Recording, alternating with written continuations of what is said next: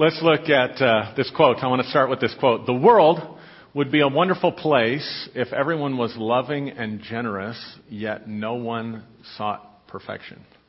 I kind of like that. It's pretty cool, huh? Then look at this. As a rule, and I found this to be true, as a rule, it is the pleasure haters that become unjust. Theologian Matthew Fox says that.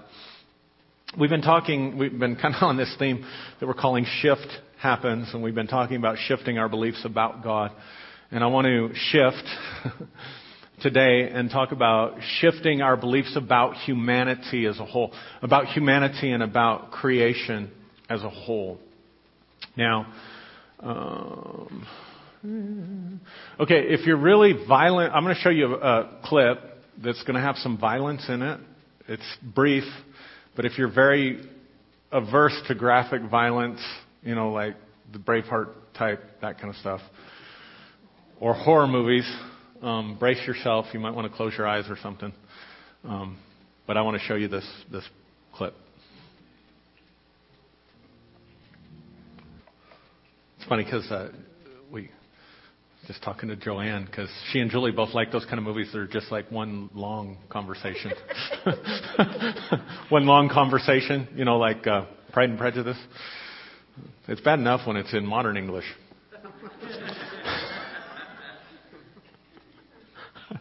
Okay, so I'm not advertising for that movie, uh, the, and it may seem a little weird. Yeah, right, right. It, it may seem a little weird, uh, especially if you look at the quote. You know, the first one we started with. Let's pull that one back up, um, if I can. Nope, not that. Didn't mean to do that.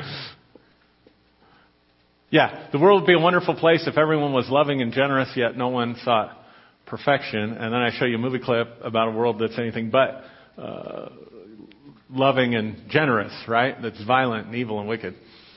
And so, what's what's the correlation? What's the connection? I want to look at why is it? Not, oh, I bet I don't have it on.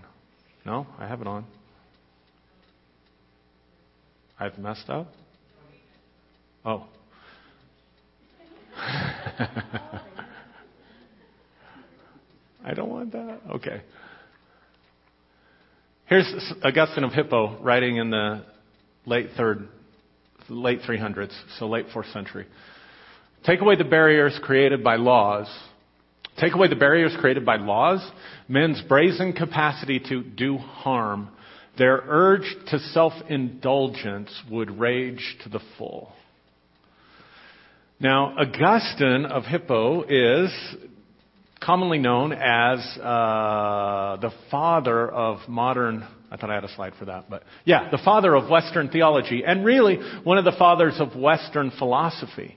So I don't know how many of you would have seen the movie The Purge. I'm guessing all of y'all Assembly of God people didn't because you don't go to movies. But but anyway, uh, or some of you that like those long conversations type movies. Um, we listen to one every Sunday. Oh, oh, oh. No, actually, it's not a conversation because the conversation goes both ways. That's what we're having right now.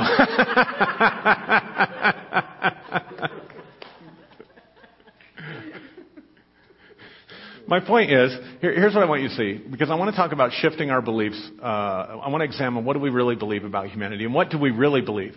And if I just uh, bring it out on the surface to you. Uh, what do you believe about humanity? I'm going to get all of the religious answers going in your head. Well, God loves humanity, um, made in God's image, whatever the case may be.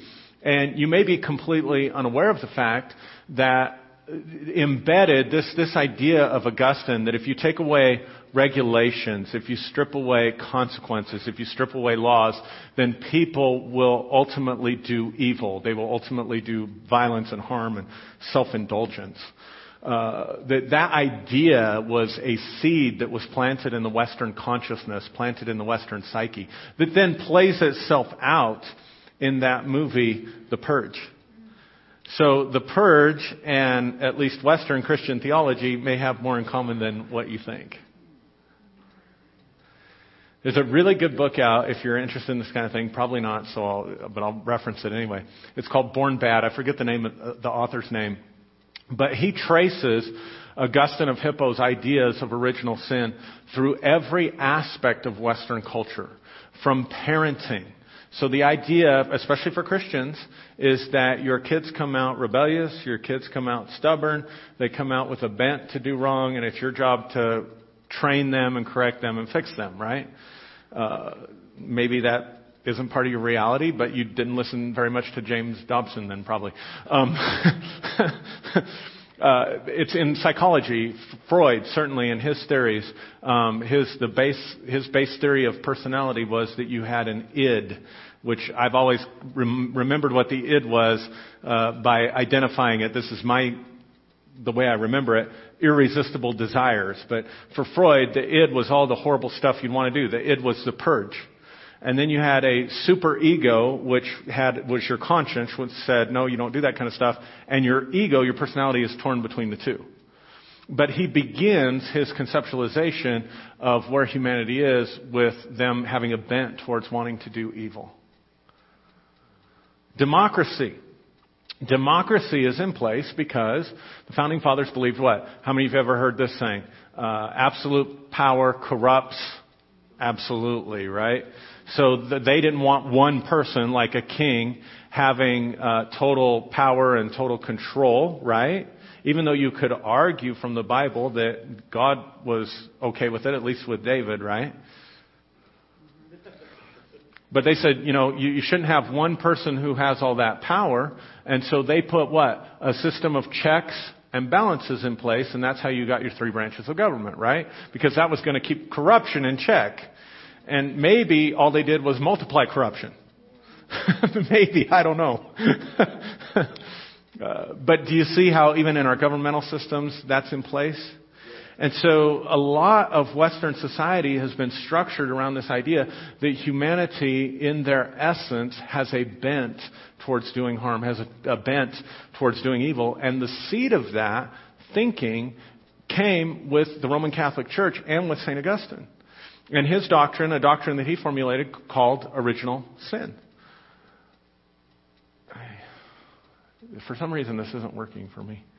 Uh, original sin is a doctrine that says everyone is born sinful. This means born with a built in urge to do bad things and to disobey God. Everybody's born that way, right? Now, here's what you may not realize. That was not a Christian doctrine until the end of the fourth century. Because Augustine was, the seeds of it was there. You can find church fathers like Tertullian and some of these others where the seed of that, those ideas were there but uh, it was really Augustine that gave it form and, and, and solidified it in Western thinking. And what's interesting is, is that Hebrews, when they read the Bible, Jewish people, when they read the Bible, they don't have a concept of original sin. It doesn't exist in their thinking. Muslims, you can say whatever you want about Muslims, think whatever you want, but they draw from the same Old Testament stories that we do. And when they read the Old Testament stories about Adam and Eve, they don't have a concept of original sin. Now, here's what may surprise you.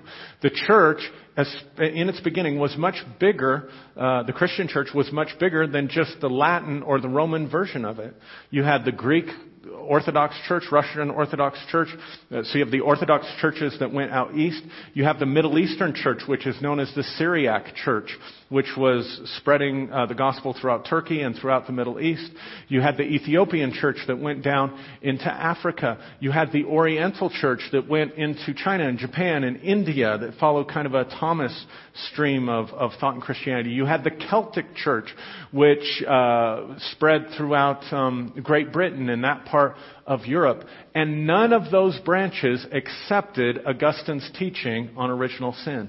The only group that accepted his teaching on original sin was the Roman Catholic Church, which was foundational, formational in the thinking of the Western mind, of the Western consciousness including the Reformation, because the Reformers actually, the, the two big ones that we talk about usually, Martin Luther and John Calvin, were both Augustinian scholars, and so they drew uh, from Augustine's thought, and their idea was not so much to create a new religion as much as it was to reform the Catholic Church, which was already there. But the Catholic Church rejected the Reformation so you have Presbyterians and Lutherans, and we've been splintering in the West ever since. So you have to ask yourself if, if the Jewish people who read the same stories don't believe in original sin, and the Muslims who read the same stories don't believe in original sin. And all these other streams of Christianity that were Christians read the same texts, worshiped the same God, believed in the same Savior, and they don't accept the doctrine of original sin, then we have to ask ourselves, how did it come about? How did Augustine get there? Glad you asked that question, Laurie, wherever you are. Um, he came from, now, he spent his early life, he converted to Christianity. In his early life, he belonged to a religious sect called Manichaeism. Now, Manichaeism has died out, but it was the chief rival of Christianity in the third century. And they believed in strict separation between God and humanity. God's over here, and there's this huge gulf between you and God. They believed in uh, separation between good and evil. How many have ever taken an ethics course? I'm just throw this out here. Or played an ethics game where you get these ethical dilemmas where it's just not clear cut what the best thing to do is. Let me give you a practical example. Your wife comes home with a new dress and she bought a size maybe a little too small for her because she doesn't want to accept the fact. This never happens in my house. Never happens. She doesn't want to accept the fact that maybe she's put on her body image in her mind, whatever hasn't updated or whatever, and she puts it on and says, how do I look in my dress, honey? And, and, and you say, oh, that's, you look great in that dress. But you're lying. now, guys, what's the right thing to do in that situation? Do you hurt her feelings and tell the truth?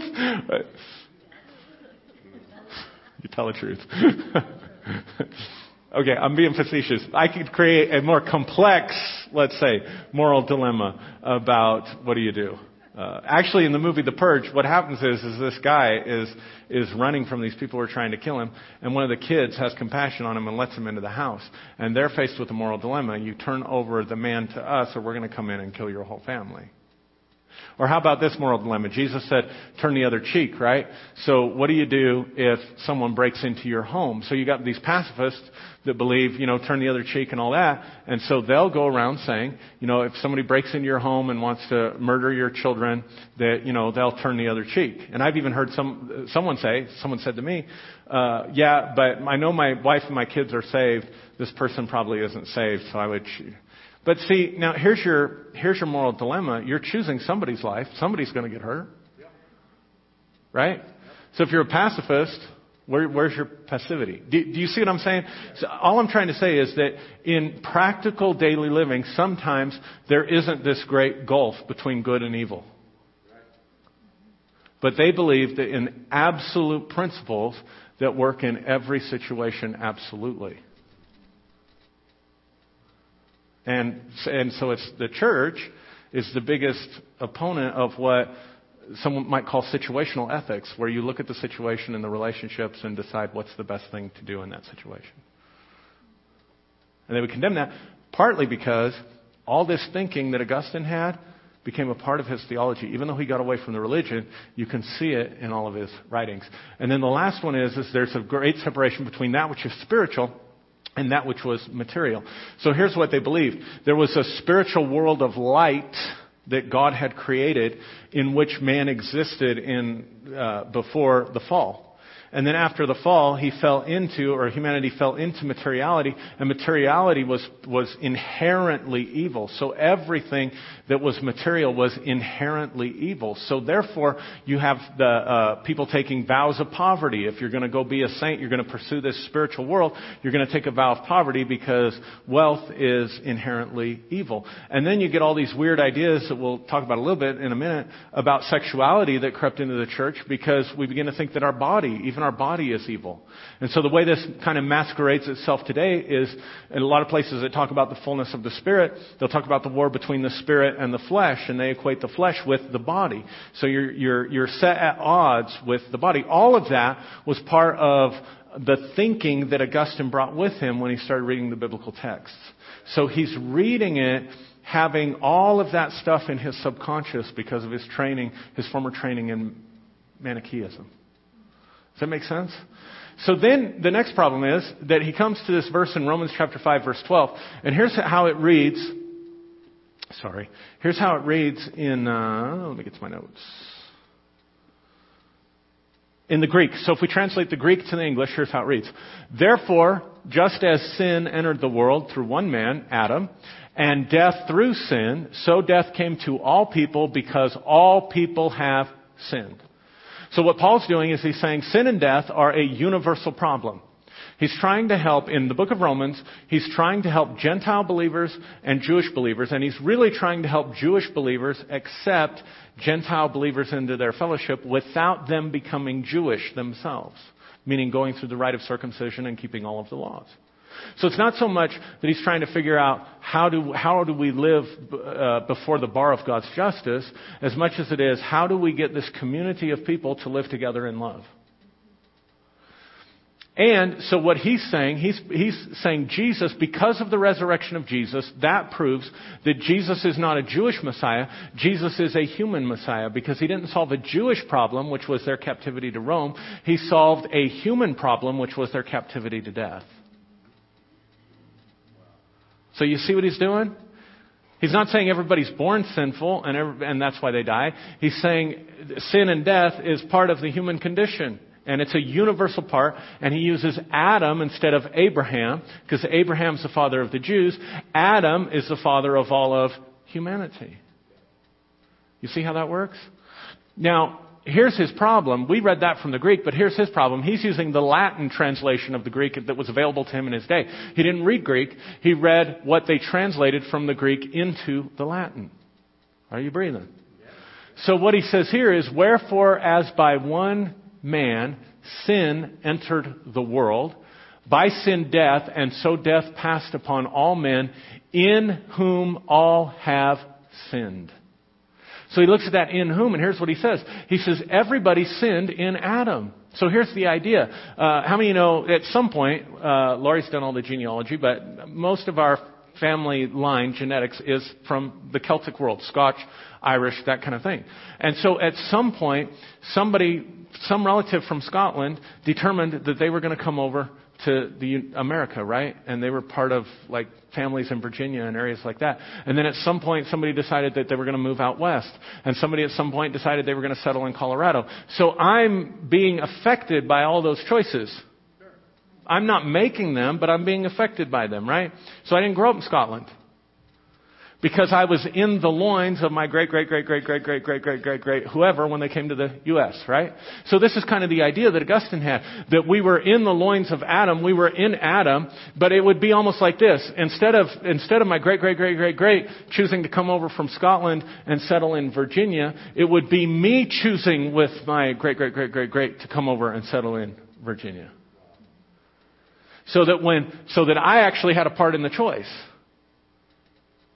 So what he's saying is that everybody was in Adam in the garden, and so everybody sinned. So when you come into the world, you already come in with a sin nature, and you already come in with, uh, with under the curse and the penalty of God. So that all humanity is born with a sin nature, a bent to do, uh, an inclination to do what is evil, and all of humanity is born under the sentence of death, which for them, because there's a gulf between God and humanity, is eternal separation from God. Make sense? So here's some of the beautiful things that Augustine had to say about life. Um, he, he maintained that unbaptized babies were rightly punished because they belong, here's a quote, they are rightly punished because they belong to that mass of perdition born of Adam, condemned under the bond of ancient debt.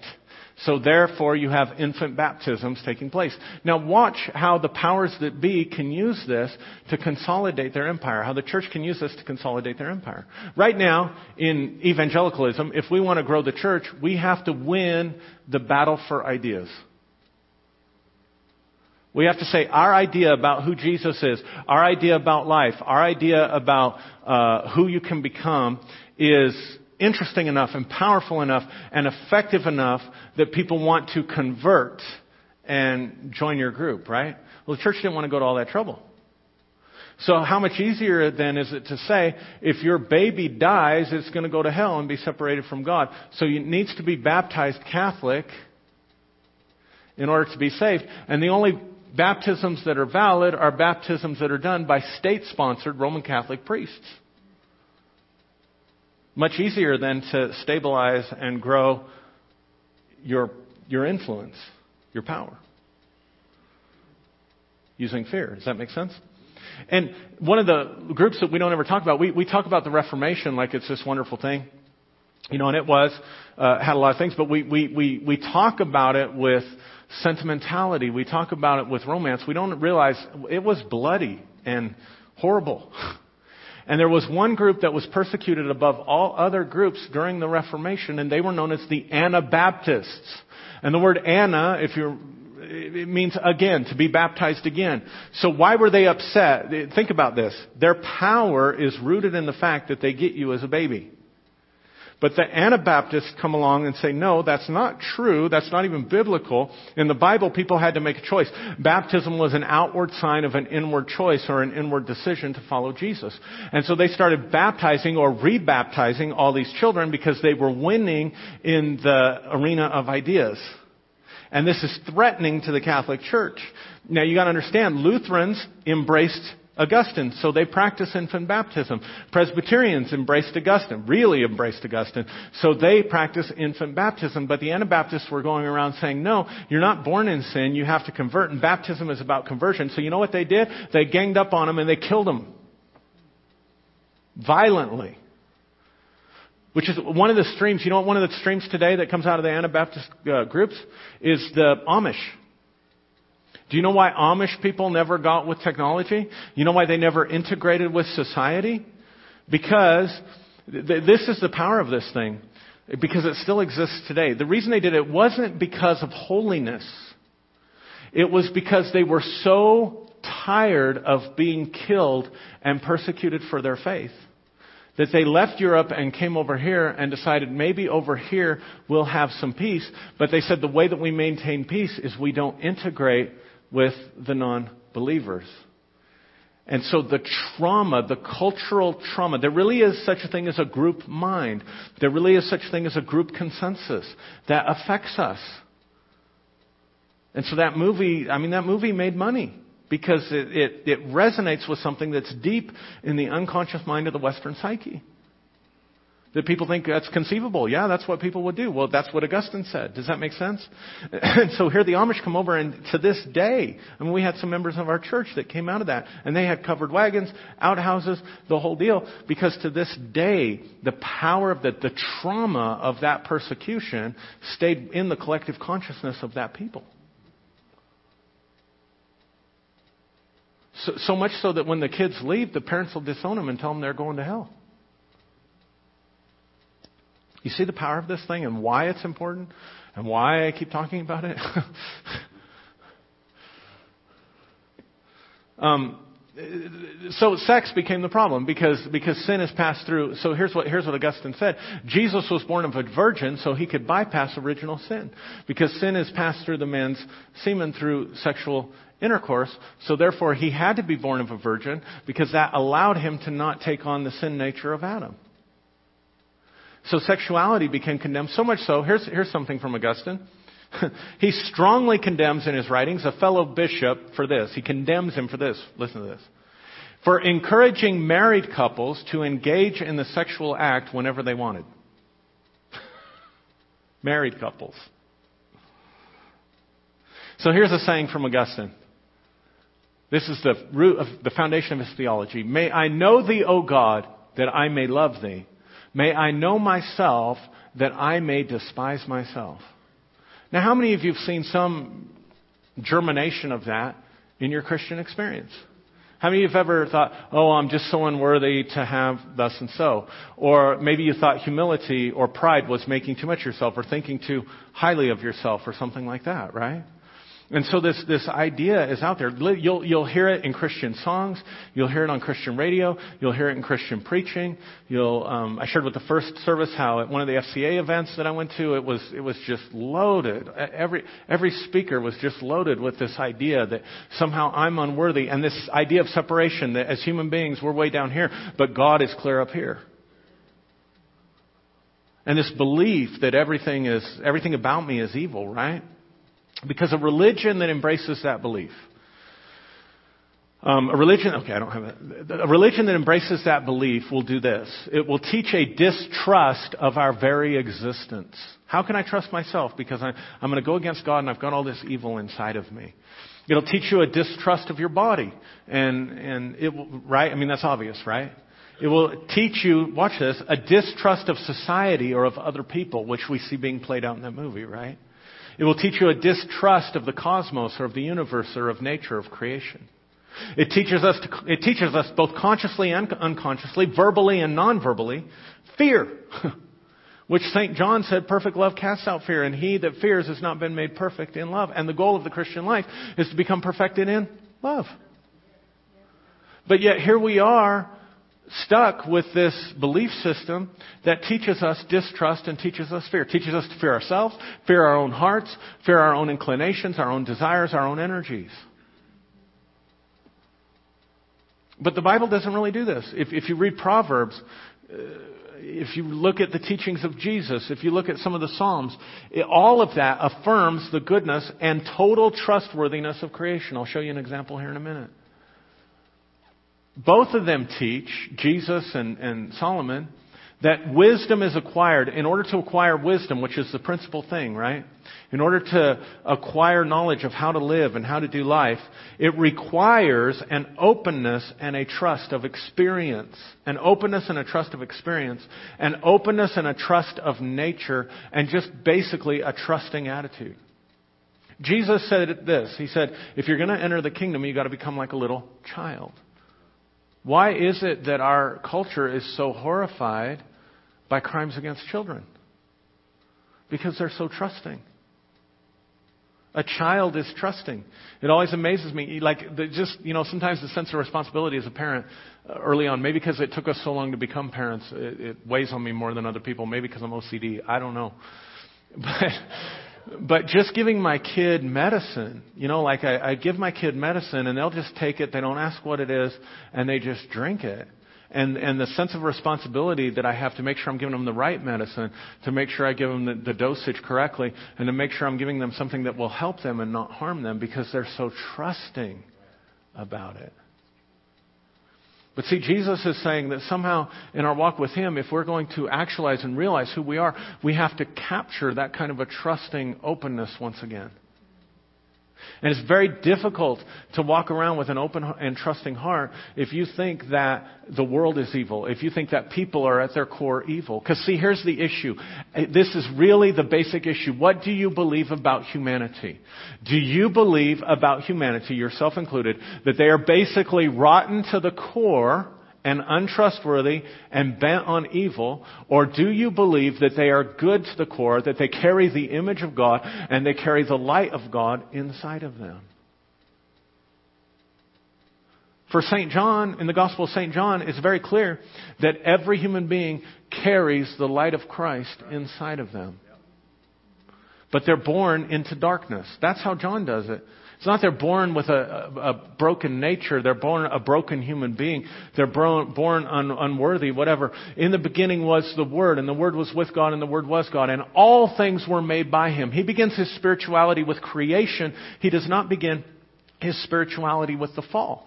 Augustine, Martin Luther, charismatics, evangelicals, Word of Faith, especially Word of Faith people that, that, that, that learned from E.W. Kenyon. If you go back and read E.W. Kenyon's writings, he was big on uh, the, the, the horrible nature, the, the sin nature, the, the sin nature of Satan. He, he would talk about how when Adam ate the tree, the, the sin nature of Satan went right into the core of his being. So you have to ask yourself, what's your view of humanity? The humanity at its core is satanic, as though Satan created them, or humanity at their core is godly as though God created them? And do they have light or do they have darkness?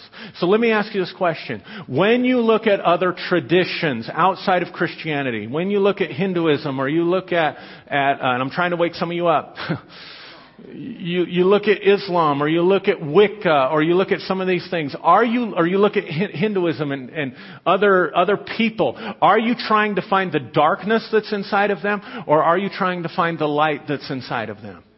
See, when, when Western missionaries went out and spread the gospel to native peoples, they were, they were so convinced of original sin that everything that they saw was darkness. The way that they danced, the way that they played the drums, the way that they dressed, all of it was filled with darkness. So they had to convert and become Westerners.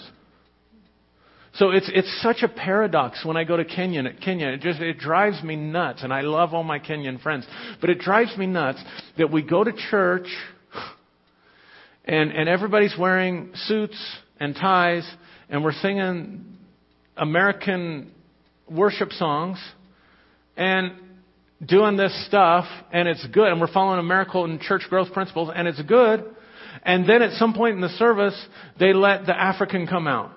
They like they like come out in their their more uh, in their cultural dress, which is, has more flair and more life. You've seen some of the videos, and they do some of their dances, and they do some of, and they do their own stuff. And man, the life that uh, that's in that, that just, you know. But but then then we have to go back to acting,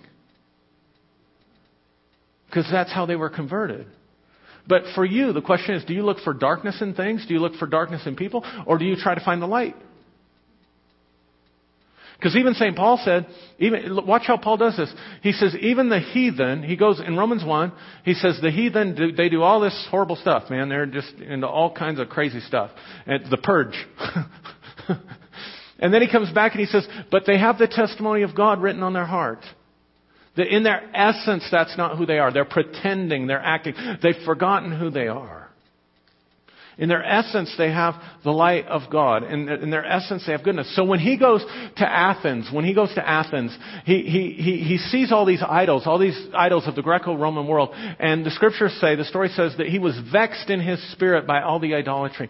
But then he found this one God who was called the unknown God. And he said, you see this God that you worship, this unknown God, this is the God that created heaven and earth. This is the God who's trying to know you that he's hoping that you'll grow up in the darkness and find him. And he's not far from any of us. See, there goes Augustine's separation. He's not far from any of us. He says, for in him we, he's talking to non-Christians, in him we live and move and have our being. And even as one of your own prophets said, or poets said, even as one of your own poets said, we are all his offspring. So he's trying to find areas where there is light so that the light that is in him can connect with the light that is in them and he can lead them out of their darkness and out of their ignorance and out of their fear of their gods and their, and all of that idolatry because they didn't trust creation. The reason they worshiped their gods was not because they loved their gods. They worshiped their gods because they feared their gods. So they made temples because they thought, well, maybe if we make them a house in this city and we'll give them offerings and maybe if we, if we satisfy them with, with food food, and so we're going to sacrifice animals, and maybe if we satisfy them with, with sex, so we're going to give virgins to them or whatever, then maybe they'll take it easy on us and we won't have a natural disaster and my kids won't die and whatever the case may be. And so they're caught in this bondage of fear. And Paul's trying to find the light in them and lead them out of the, the darkness of their fear and out of the darkness of their distrust so that now we can have a culture maybe where where where there uh, you you could trust people, you could trust life, you could trust creation, and it's not the the pagans. The pagans are saying, look, creation is good. They're saying, look, life is good, people are good. Let's just love one another. And you got the Christians trying to scare everybody back into the darkness by saying, no, everything's evil and everything's wicked and everything's dark, and you better just stay away from it. And you better because you know there are eight shadow families that are running the whole world. Well, who cares? Cares? That affects my life how? In the grand scheme of things. I mean, do you see what I'm saying? And so, and there's just evil, and there's darkness, and there's the Antichrist, and there's Antichrist spirit, and there's deception coming, and so we want to put everybody back in bondage and everybody back in darkness, and we miss the whole point of the whole thing, and that is that God so, put so much value on humanity that, that in the Christian doctrine of the incarnation, God Himself became a human being for all of eternity and shed His blood for human beings because he wanted to recover and redeem and save the creation that he had lost. Because when God looks, he sees treasure. He doesn't see trash. When God looks, he sees light. He doesn't see darkness. But what are we portraying? What are we reflecting? What are we putting out there? Can't trust people. They're just going to screw you over. And maybe that's true about your experience, but maybe your experience is the byproduct of your belief. Because that's our problem. We attract to ourselves what we believe, and we experience what we believe. And so if you believe that the world is a horrible place, you believe that it's not trustworthy, you believe that you're a horrible person, you're going to go out and do horrible things. You're going to go out and horrible things are going to happen to you. You're going to go out and have all kinds of experiences that are going to confirm to you that the world is a horrible place, and you're going to say, see, I knew it. And now the belief is even stronger, it's energized even more, and now it's expanding.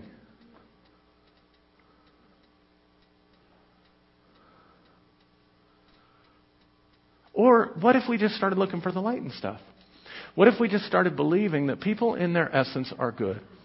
That, you know, that movie, it's crazy because it's like they take away the rules and everybody just becomes a, a, a psychopath.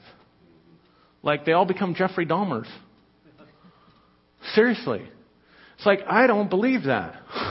I mean, I'm not suggesting it as an idea, but I'm just saying, I don't believe that all your neighbors and everybody is just out to get you, and the only thing that's restraining them is fear of punishment. I just, I cannot be that cynical about life.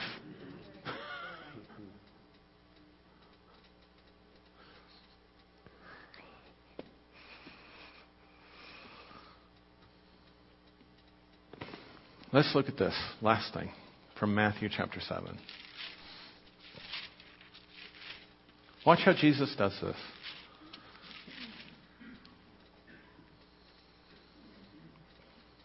I'm sorry, chapter 6. Matthew chapter 6, verse 25. Jesus says, says, Therefore I say to you, do not worry about your life, what you will eat or what you will drink, nor about your body, what you will put on. Is not the life more than food and the body more than clothing? Look at the birds of the air, for they neither sow nor reap nor gather into barns, yet your heavenly Father feeds them. Are you not of more value than they?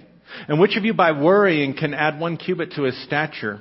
So why do you worry about clothing? Consider the lilies of the field, how they grow, they neither toil nor spin. And yet I say unto you that even Solomon in all of his glory was not arrayed like one of these. Now if God so clothes the grass of the field, which today is and tomorrow is thrown into the oven, will he not much more clothe you, O you of little faith? Therefore do not worry, saying, What shall we eat, or what shall we drink, or what shall we wear? For after all these things the Gentiles seek, for your heavenly Father knows that you have need of them. But seek first the kingdom of God and his righteousness, and all these things will be added to you. Therefore do not worry about tomorrow, for tomorrow will worry about its own. Sufficient is the evil for today. So he's saying, look at creation. It's good, it's nurturing, it's sustaining. If God takes care of the birds, how much more will he not take care of you because you're more valuable than they? If God clothes the, the, the, the flowers and has all this goodness in the world, then how much more is he going to take care of you because you're of more value than they? See, he's, he's really, he really is, if you look at the teachings of Jesus outside of your Western frame of reference, you begin to discover that Jesus sees good in humanity. And it's the belief that we are all created in the image of God that is the basis for much of his teaching.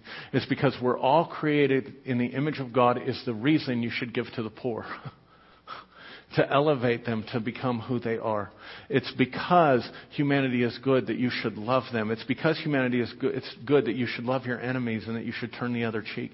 He's totally reframing things, but he's basing it on a belief that there is a lost image of God inside of humanity, that they've just lost their way.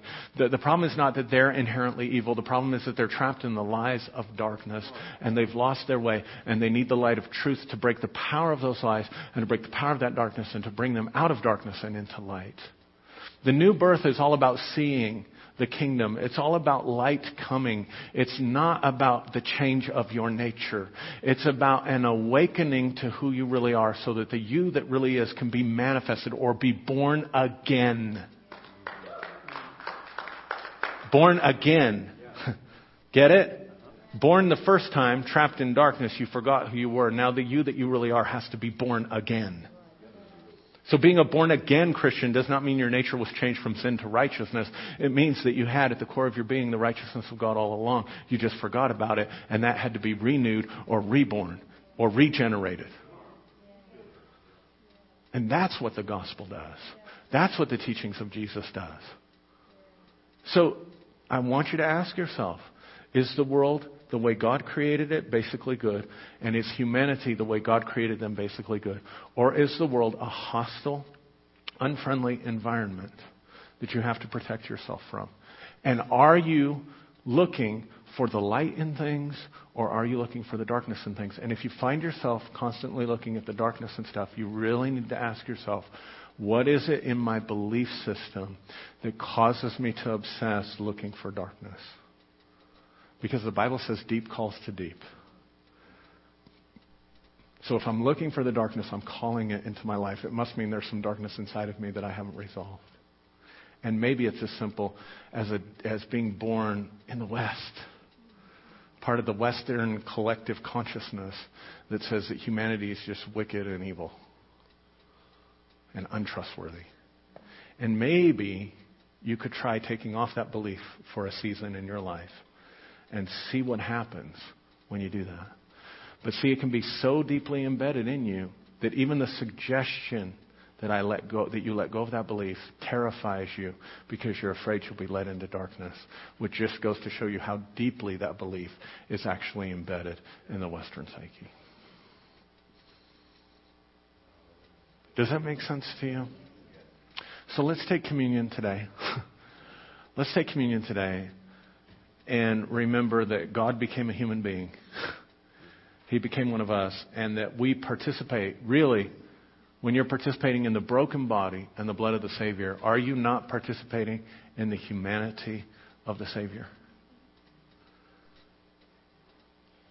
So let's don't come to the table as unworthy sinners, saved by grace. Let's come to the table as a family. Let's come to the table as brothers and sisters. Let's come to the table as sons and daughters of God. And partake in our own humanity that God celebrates enough that we have the symbols of it as one of the most sacred rituals in the Christian church. Does that make sense to you? So let's just pray. I'll pray for you and over the elements, and then we'll, we'll finish up. But Lord, I thank you for the people that are here. I thank you for their willingness to learn. Lord, thank you for leading us and guiding us. Thank you for the night on which Jesus was himself betrayed. He spoke to us and gave us the record of saying, Behold, this is my body which is broken for you. And that he took the cup and he blessed it. And he said, This is the blood of the new covenant shed for the remission or the removing of our sins. And this do in remembrance of who I am. And so, Lord, we come together to remember who you are. That you are the fully realized divine man that helps us to fully realize our own divine nature. And we want to partake with that in mind. And so we bless this time. We bless the elements. We bless our brothers and sisters. In Jesus' name. Amen.